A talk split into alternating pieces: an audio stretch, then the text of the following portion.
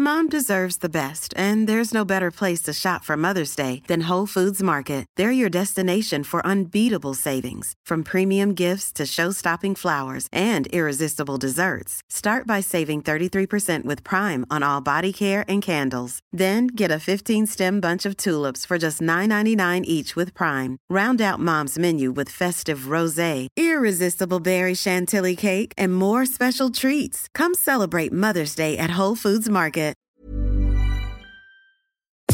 Nous sommes en guerre. Moi, moi, je, personnellement, je m'étouffe. Accélère Accélère Ils sont aux ordres du pognon Faut laisser la star tranquille.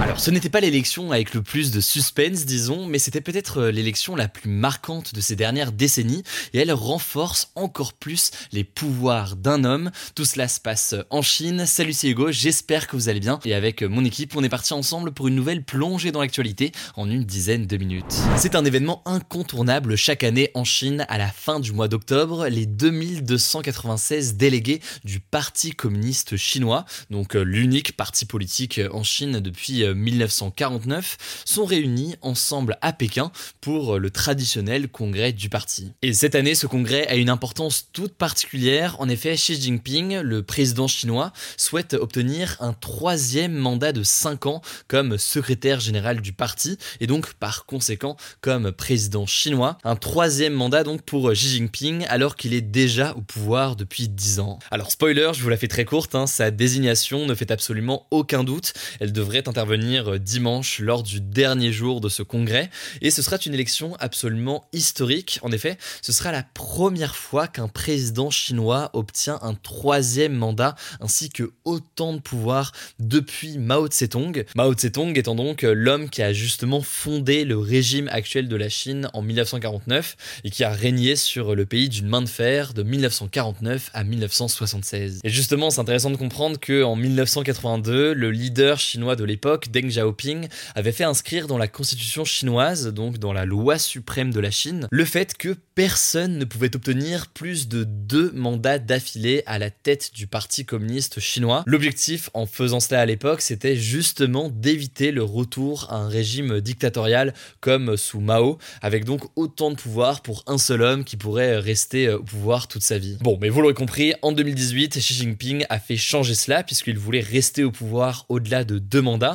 Faut noter que euh, lors du congrès pour euh, ce vote et pour faire sauter donc cette limitation euh, de deux mandats consécutifs, eh bien 2958 délégués du Parti communiste avaient voté pour, seulement deux avaient voté contre et trois s'étaient abstenus. Autrement dit, quasiment tous les délégués du Parti communiste avaient voté pour. Et donc vous comprenez mieux pourquoi aujourd'hui, eh bien la nomination de Xi Jinping pour un troisième mandat ce week-end ne fait aucun doute. Et elle ouvre la voie d'ailleurs plus largement à ce que Xi Jinping reste président à vie de la Chine. Beaucoup estiment que ça finira à paraître le cas. Bref, Xi Jinping pourrait donc finir président à vie de la Chine, mais au-delà de ça, eh bien ses pouvoirs ont été considérablement renforcés, notamment par une loi qui a été votée l'année dernière. Et aujourd'hui, pour dire les choses simplement, le président chinois Xi Jinping a plus que jamais les mains totalement libres pour construire sa vision de la Chine. Et cette vision, il l'a une nouvelle fois présentée dimanche dernier lors d'un discours de près d'une heure cinquante en ouverture de ce congrès. C'est l'idée de redonner à la Chine la splendeur passée de l'empire chinois, de faire aussi entrer le socialisme chinois dans une nouvelle ère et de faire de la Chine la première puissance mondiale devant donc les États-Unis. Et évidemment, quand on dit ça, on pense à l'aspect économique directement, mais il n'y a pas que ça. L'ambition va bien au-delà. C'est aussi une ambition d'un point de vue culturel, politique ou encore militaire, avec notamment, je cite, une armée de classe mondiale pour la Chine. Et preuve que Xi Jinping veut rester au pouvoir sûrement pour toute la vie, il a une date en tête qui est souvent répétée. Cette date, c'est 2049, une date qui correspondra tout simplement au centième anniversaire de la fondation du régime communiste par Mao. L'autre objectif majeur de Xi Jinping pour les années qui viennent, c'est de récupérer le contrôle de l'île de Taïwan. L'île de Taïwan, c'est aujourd'hui un État à part entière qui cherche à affirmer une forme d'indépendance vis-à-vis du pouvoir chinois. Or, eh bien, Xi Jinping veut reprendre Taïwan. Il a d'ailleurs à nouveau affirmé dimanche que cette reprise en main de Taïwan pouvait se faire par la force. Pour lui, récupérer Taïwan, c'est donc une façon de renouer avec cette gloire de l'empire chinois, puisque il y a plusieurs décennies, eh bien, Taïwan faisait partie à ce moment-là de l'empire chinois, et ça répond également à des motivations géopolitiques plus concrètes, notamment pour contrôler la mer de Chine face aux États-Unis, qui exercent sur place une pression importante. Et puisque c'est un sujet absolument crucial, on va en parler d'ailleurs sur une vidéo dédiée à ce sujet, une longue vidéo, je pense qu'elle va faire aux alentours d'une bonne demi-heure, une vidéo qui va sortir dans quelques jours sur notre chaîne YouTube principale, donc pas celle dédiée aux actus du jour, mais euh, celle où on poste nos interviews, nos gros reportages, etc. Je vous mets le lien directement en description, pensez à vous abonner parce que ça arrive très très vite directement euh, sur cette chaîne, très sûrement euh, dès ce week-end. Alors tous ces éléments font actuellement de Xi Jinping probablement l'homme le plus puissant de la planète aujourd'hui. Alors pour autant, que peut-il se passer? Y a-t-il des formes de contre-pouvoir? Eh bien, sans rentrer dans tous les détails parce que ça prendrait beaucoup de temps, mais il y a deux choses potentielles, deux risques potentiels, disons, pour euh, Xi Jinping. Le premier risque, c'est un soulèvement en interne au sein du Parti euh, communiste, ou le deuxième risque, c'est une contestation euh, de la population chinoise avec des révoltes contre le modèle imposé par Xi Jinping.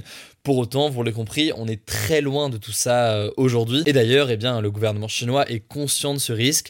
Et par exemple, eh bien, il développe notamment euh, un culte de la personnalité très important autour de Xi Jinping, avec euh, par exemple des cours à sa gloire qui sont aujourd'hui dispensés très tôt à l'école. Bref, sujet absolument crucial, pour ne pas dire majeur, parce que j'ai réalisé que je disais beaucoup majeur dans ce format des actus du jour, donc je vais essayer de bannir ce mot à partir de maintenant. mais sujet absolument essentiel que je voulais aborder avec vous aujourd'hui, comme d'habitude je vous mets des liens en description si vous voulez en savoir plus. Rendez-vous donc pour la grosse vidéo qui revient sur l'histoire entre la Chine et Taïwan euh, dans quelques jours sur notre chaîne YouTube principale. Et je vous laisse tout de suite avec Blanche pour le reste des actualités. On continue avec un deuxième sujet. C'est une guerre dont on parle peu mais qui fait rage en Afrique de l'Est. La guerre civile en Éthiopie, le deuxième pays le plus peuplé d'Afrique, avec une situation qui devient incontrôlable selon l'ONU. Cette guerre, elle oppose d'un côté le gouvernement éthiopien, dirigé par le Premier ministre Abiy Ahmed, et de l'autre le gouvernement de la région du Tigré, une région à moitié autonome située dans le nord du pays. Alors le conflit a éclaté en novembre 2020 quand le gouvernement éthiopien a mené des opérations militaires pour reprendre le contrôle du Tigré.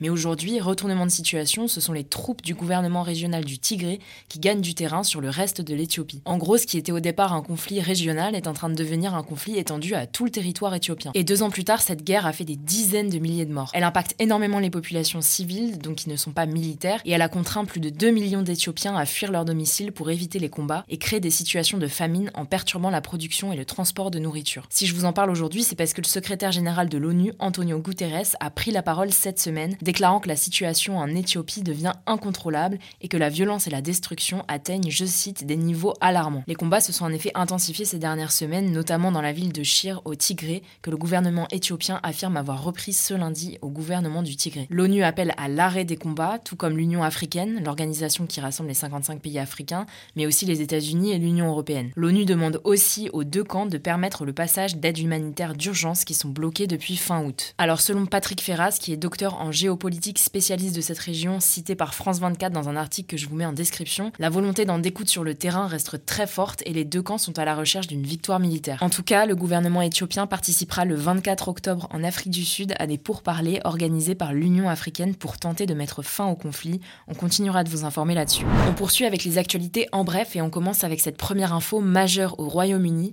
La première ministre britannique Liz Truss, qui était en fonction depuis le 6 septembre, a démissionné ce jeudi. Elle n'est restée que 44 jours au pouvoir. Il faut savoir qu'elle a été très critiquée pour avoir provoqué une tempête financière sur les marchés en proposant notamment un programme avec de nombreuses aides pour les familles pendant la crise. À cause de cette tempête financière, elle a dû revoir le programme à la baisse et estime donc qu'il n'a plus rien à voir avec ce pourquoi elle avait été élue. Elle était aussi de plus en plus isolée, y compris dans son propre camp, celui du Parti conservateur. Une élection pour désigner le nouveau leader du Parti conservateur, donc le prochain Premier ministre, aura lieu d'ici la semaine prochaine. Plusieurs noms circulent, notamment ceux de Rishi Sunak, l'ancien ministre des Finances, Jeremy Hunt, l'actuel ministre des Finances, ou encore Penny Mordaunt, la ministre chargée des relations avec le Parlement. Deuxième info, le Rassemblement national a déposé ce jeudi une motion de censure après le déclenchement du 49.3 ce mercredi par le gouvernement pour faire adopter la loi des finances de l'année 2023 sans passer par le vote des députés. La NUPES, donc l'Union des partis de gauche, avait également déposé une motion de censure ce mercredi. Une motion de censure dans la foulée d'un 49.3, si elle est votée par plus de la moitié des députés, permet de rejeter l'adoption de la loi en question et de renverser le gouvernement. Alors là, en l'occurrence, ça a peu de chances de se produire car la NUPES et le RN RN ont fait savoir qu'ils ne voteraient que pour leur motion de censure respective et pas celle des autres. Et en plus de ça, le parti de droite Les Républicains s'est dit réticent au vote d'une motion de censure car il ne veut pas prendre le risque d'une dissolution de l'Assemblée nationale par Emmanuel Macron. Au passage, à propos du Rassemblement national, on en parlait hier, le parti n'a finalement pas participé à la marche organisée à Paris en hommage à la petite Lola, retrouvée morte ce week-end dans le 19e arrondissement. Le président du RN, Jordan Bardella, a justifié cette décision par la volonté de la famille de Lola de ne pas faire de récupération politique, ce qui est reproché au parti d'Éric Zemmour, Reconquête, qui a participé à ce rassemblement. Troisième actu, la France a rapatrié ce jeudi 15 femmes et 40 enfants qui étaient détenus dans des camps de prisonniers djihadistes dans le nord-est de la Syrie. Alors les enfants mineurs ont été remis aux services sociaux et seront pris en charge dans des familles d'accueil. Quant aux femmes adultes, elles vont être placées en garde à vue à la DGSI, donc les services de renseignement, ou directement présentées à un juge antiterroriste si elles faisaient l'objet d'un mandat d'arrêt. Cette décision intervient alors que le 14 septembre dernier, la Cour européenne des droits de l'homme, qui est une institution avait condamné la France pour ne pas avoir étudié de manière appropriée les demandes de rapatriement de familles de djihadistes en Syrie. En gros, selon elle, le fait que la France choisisse de rapatrier certaines familles mais pas d'autres pose problème car c'est arbitraire, donc pas défini sur des critères précis. Au total, entre mars 2019 et le 4 octobre 2022, la France a rapatrié 71 mineurs de camps syriens selon le ministère de la Justice et il resterait encore environ 200 enfants en Syrie. Quatrième actu, et c'est une nouvelle étude menée par l'IFOP et le site lesmakers.fr sur le rapport au travail en France.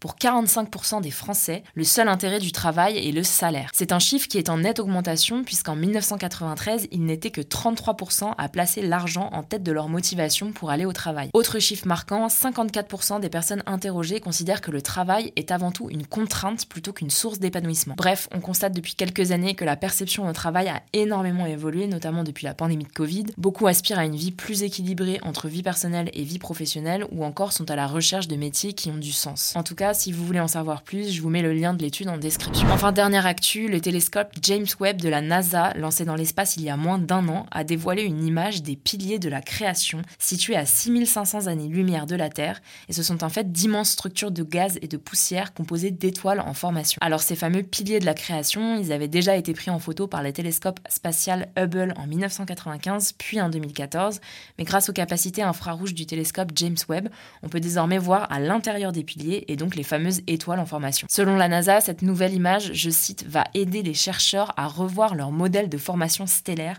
en identifiant un compte bien plus précis d'étoiles nouvellement formées. Voilà, c'est la fin de ce résumé de l'actualité du jour. Évidemment, pensez à vous abonner pour ne pas rater le suivant, quelle que soit d'ailleurs l'application que vous utilisez pour m'écouter. Rendez-vous aussi sur YouTube ou encore sur Instagram pour d'autres contenus d'actualité exclusifs. Vous le savez, le nom des comptes, c'est Hugo Décrypte. Écoutez, je crois que j'ai tout dit. Prenez soin de vous et on se dit à très vite.